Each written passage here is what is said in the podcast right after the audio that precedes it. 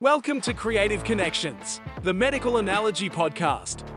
In each episode, we dive into a new condition, unraveling its complexities through exciting and relatable stories. The series is brought to life by award winning voice actor Ben Haug.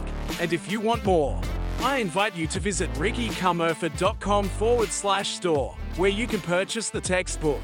Available in paperback and ebook formats. Enjoy the episode and happy learning.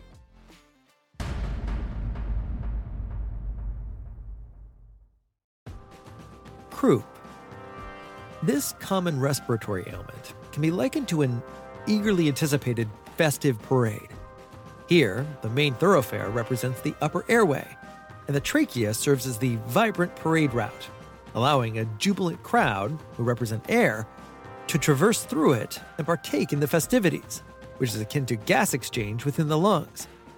However, in this scenario, imagine an unexpected swarm of bees, symbolizing a viral infection, invading the parade route. The sudden invasion creates panic and disorder among the crowd. In response, the parade organizers, akin to inflammatory cells, deploy exterminators, which are the inflammatory mediators, to safeguard the spectators and restore order along the trachea or parade route. However, these overzealous exterminators inadvertently damage the pipes on the buildings lining the fairway, resulting in the flooding of the sidewalks.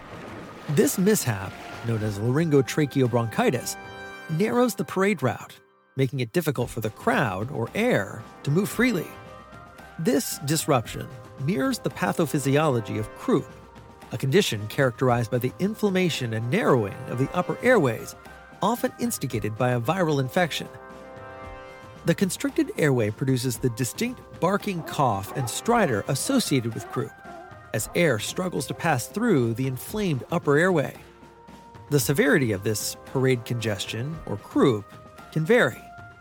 It can sometimes become critical if the parade route becomes severely obstructed, making it challenging for the crowd or air to navigate the parade route, leading to respiratory distress. Healthcare professionals, much like skilled event coordinators, must quickly assess the situation, identify the cause of the congestion, and intervene to restore the smooth flow of the parade.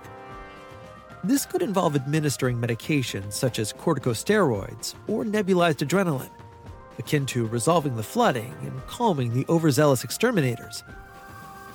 This ensures that the parade route, or airway, remains open and accessible, allowing for a joyous celebration for all attendees.